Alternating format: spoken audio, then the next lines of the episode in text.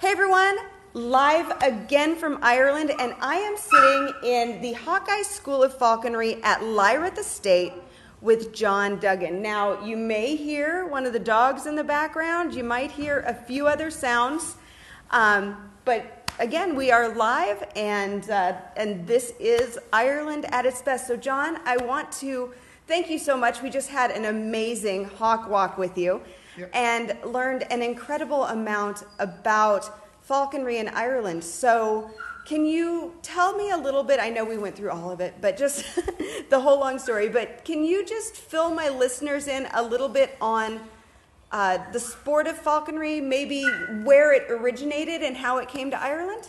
Yeah, of course. So uh, falconry, we, we know for sure, um, started in Mesopotamia. So you're looking at Iraq, um, roughly anywhere from four and a half thousand to five thousand years ago. Made its way into Europe and eventually made its way into the UK and eventually, last but not least, made its way to Ireland. It was around 1200 AD by the time it started showing up in Irish history, and that just coincides with the arrival of the Anglo Normans. So it was the Anglo Normans who brought falconry to Ireland, along with lots of other stuff. And falconry at its core is hunting. Of course, yeah, it's the art of catching wild prey with a trained bird of prey, and that's what falconry essentially is. And it's important that um, people understand that because it, that's where the heritage and the culture is. You know, it's about catching wild prey with your bird and surviving using a bird of prey to feed yourself with. You know, it's, it's important that that's kept. And you had said that this was a really important thing with the traveling armies because they would they would have their archers and they would have their their falconers and the falconers would go one way the archers would go the other and then what came back was dinner Exactly, of course, yeah. Um, uh, particularly the Normans, they, they used it an awful lot um, while, while they needed to camp. They needed to eat before they'd march again for maybe days on end. So the falconers would catch a certain amount of food and the archers would, would catch a certain amount as well. There's actually a very famous story about um, Frederick II, the Holy Roman Emperor, who loved falconry.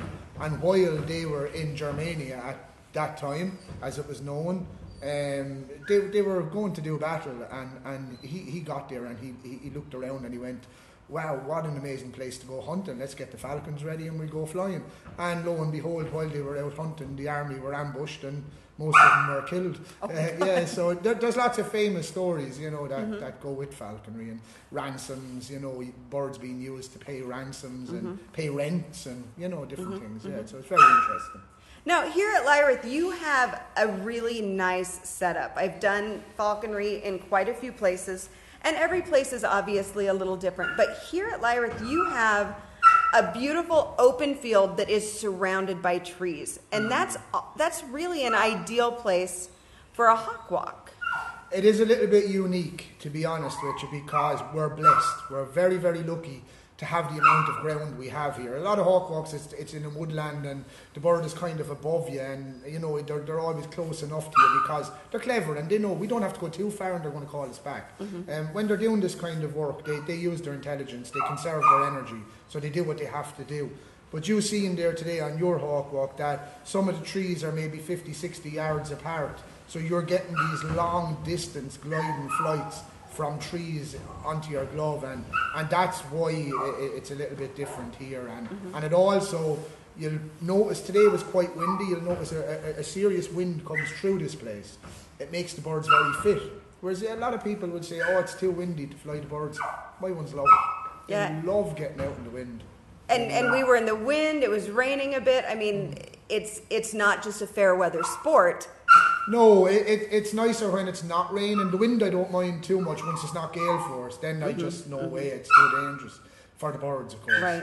Um, and and it's, it's more enjoyable if there's no rain. But look, that's just the way it is. And mm-hmm. and yeah, like you know, we people come here kind of to do a kind of a one in a lifetime experience mm-hmm. and you don't want to be turning them away either you know and Right. they, they might be only here for a night or passing through Kilkenny even. A lot of mm-hmm. people get trained from Dublin just to do a hawk walk. Oh, wow. Yeah, lots. So, you know, if it's a little bit of rain, you know, I'm not going to turn around and go, oh, I'm not working today because it's wet. You mm-hmm. know, we, we do bring them out, you know.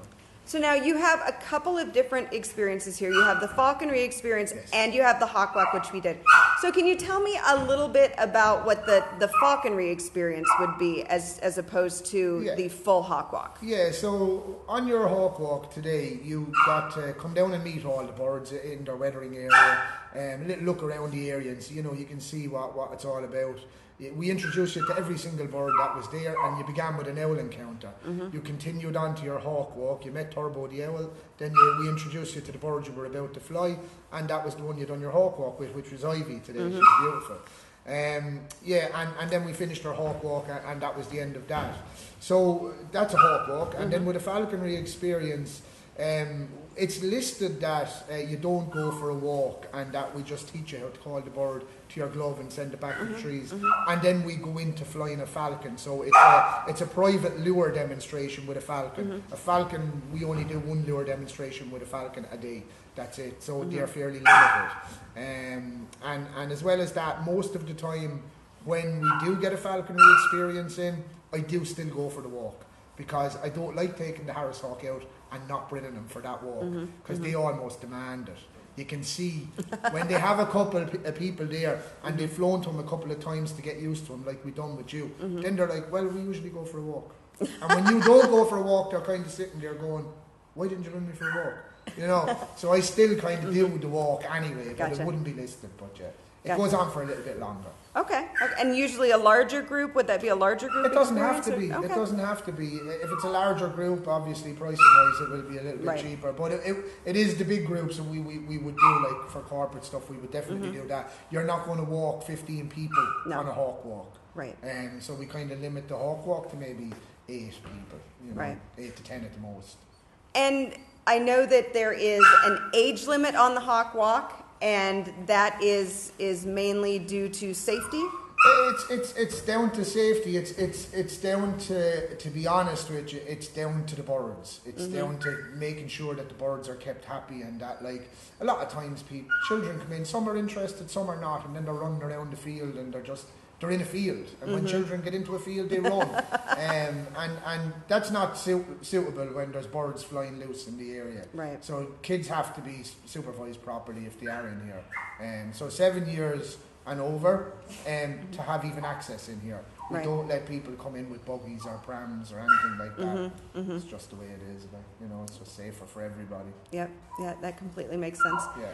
And finally, this is something that I think a, a falconry experience or a hawk walk, I think, is very unique. The way you can do it in Ireland is a very unique experience. It's not not every place that you're going to find that offers this kind of access to a bird of prey. Yeah. Um, oftentimes they're you know they're shut away. You're not going to hold them. You're not going to be able to possibly.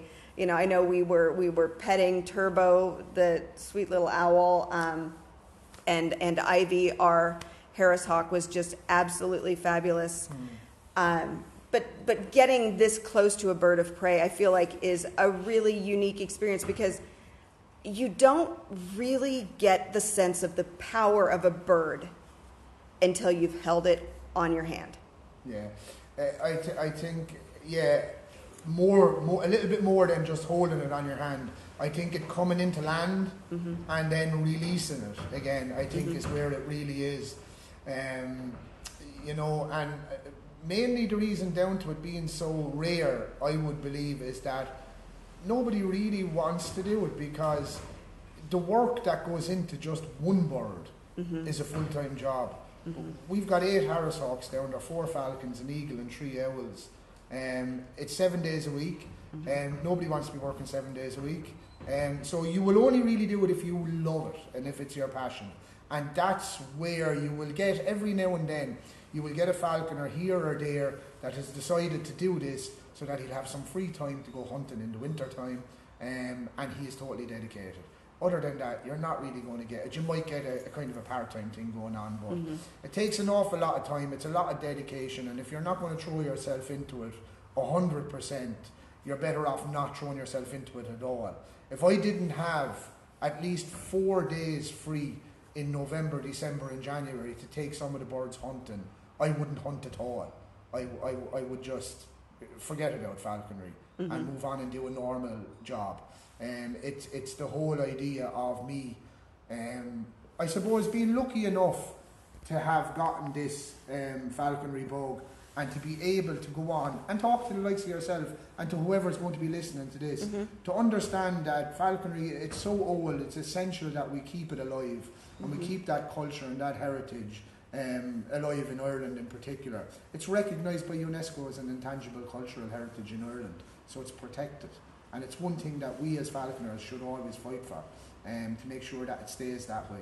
Um, and, and that's what makes it, me proud and keeps me going seven days a week, is that I've been blessed with this. And I suppose having 25% of that butler blood in me, it gives me, it gives me that little bit of stubbornness as well that I never give up, you know. So yeah, yeah, the fight is there for sure.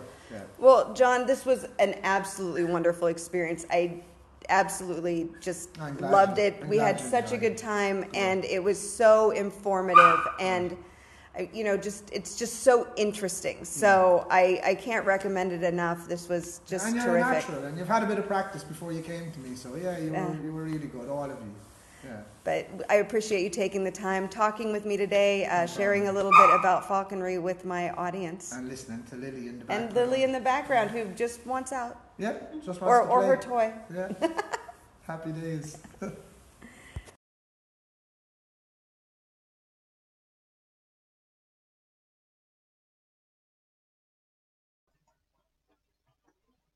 We are just finishing up our second day at Lyrath Estate. So, Lyrath Estate is in County Kilkenny, and it's actually just a few minutes outside of Kilkenny City, which makes it a really great base for exploring the counties of Kilkenny, Tipperary, Laois, maybe even into um, Wicklow a little bit, but really that that area that is just kind of south and eastish of Dublin. Just a really great, um, a great spot to plant yourself for a couple of days. And it's it's a relaxing spot too. I really have liked it as we're wrapping down our trip to slow down a little bit, take a little bit more time to um, just explore explore what's here and not go too far afield. So it's been really, really nice. Um, the hotel itself is a charming blend of the old estate as well as the ad- addition of modern luxury to it. So it is a hotel. It's so it's a five star hotel with a convention center on it. Um, everything is just done immaculately. It's a beautiful, beautiful place. You don't even really feel like when you're inside the newer part that you are that you're inside a modern building. The the um, the elegance and the um, the luxury of the old estate really just seamlessly flow into the new, and it's been an absolute pleasure to kind of wander through, check it out, and enjoy what is on offer here. Now, the estate has uh, really massive grounds, and you heard a little bit about it uh, when I was talking with John uh, about the falconry and the amount of space that they have. And what you can do and what we've done is we just got out on the pathways and explored. There's a mix of paved and mown pathways just throughout the estate and it's just a perfect place for a wander and there's benches everywhere and you can sit and relax and just kind of take in everything around you the the birds and the trees and the plants and the wildlife and things like that. So that's just been absolutely terrific to do. There's also a really fun little playground. Um, my daughter jumped on there's a, a like a little wee zip line. Um, so even fun for a 17 year old uh, as as you heard there's falconry and archery uh, with hawkeye falconry and then also on site there is a pool and a health club and a spa so again this is really a great place to just step back really nice for families uh, quite a few family rooms um, our room is absolutely massive, perfect for a family of four, and so, so comfortable.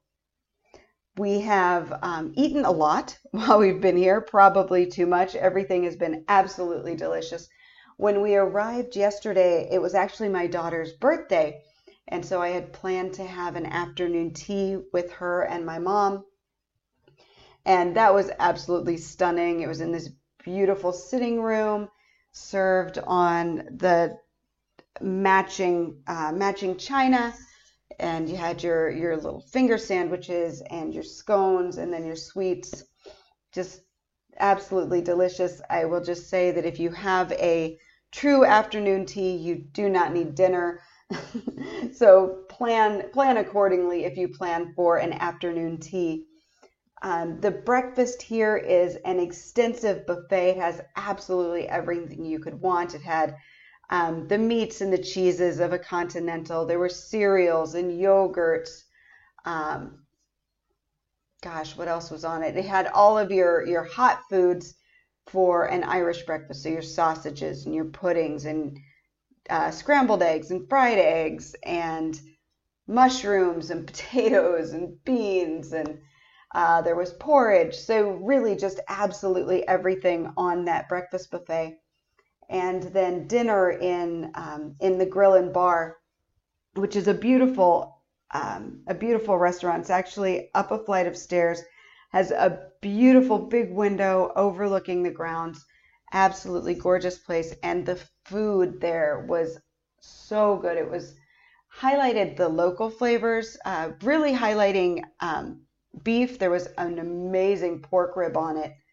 Just, I mean, and my husband's from Texas and and I'm not far from Kansas City and and uh, the the town that we live in actually has some of the best barbecue in the country according to the competitions they've won. So we know good barbecue and I got to tell you these ribs were amazing. So just really amazing food here. Just terrific food on the resort. Um, it's it's just been such a joy for us to be here and to to kind of learn a little bit more about maybe a side of Kilkenny that people don't get into. Usually, when people visit Kilkenny, they come into Kilkenny City. Maybe they go a bit south or they head over to Tipperary, and the the eastern side of you know to the east of Kilkenny City doesn't get a lot of attention. Most people drive through it. So it has been a lot of fun for us to explore that. We actually spent a bit of time this afternoon at a new to me distillery called Ballykeefe Distillery. And I found that story so fascinating that I'm actually going to have Morgan on for an entire podcast episode into the new year. It's an amazing story, and I cannot wait to share it with you. But anyway, I hope that you enjoyed the the falconry uh, chat right before this. I hope you'll go over to the show notes, take a look, just kind of click through, or just do your own search for Lyrath Estate, L Y R A T H. Lyrath Estate, um, really an impressive property.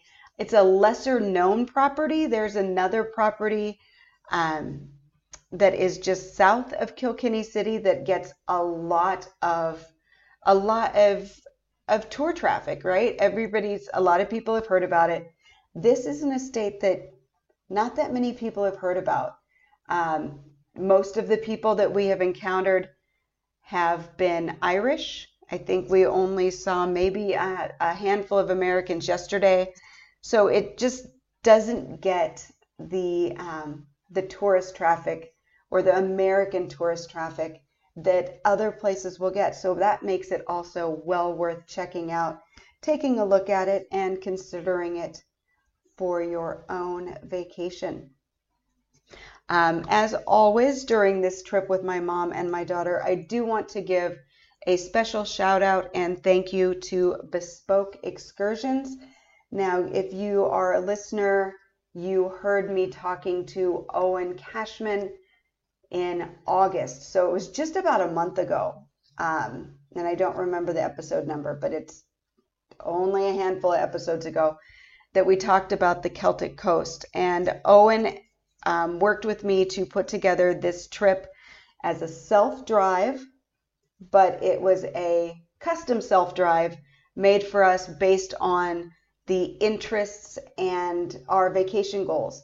So if you're after a self drive tour, but you want somebody to handle the bookings for you, Owen is your guy to do that. So again, be sure to pop over to the show notes, check out the links in there, take a look at um, the places that we have been and some of the the images from our hawk walk earlier today. And I'm going to do my best to come back to you tomorrow um, and get another podcast in with a little bit more information on what we've been doing and the the wrap up. Tomorrow will be my uh, my daughter and my mom. They'll be their last night with me here in Ireland. So I should say, if I don't make it, that's why I'm spending my last night with them. But I will do my best to come to you and uh, and just give you a little bit more information about what's been going on. So thanks so much for sticking with me so far through my trip. And until tomorrow, hopefully, slán go fóill.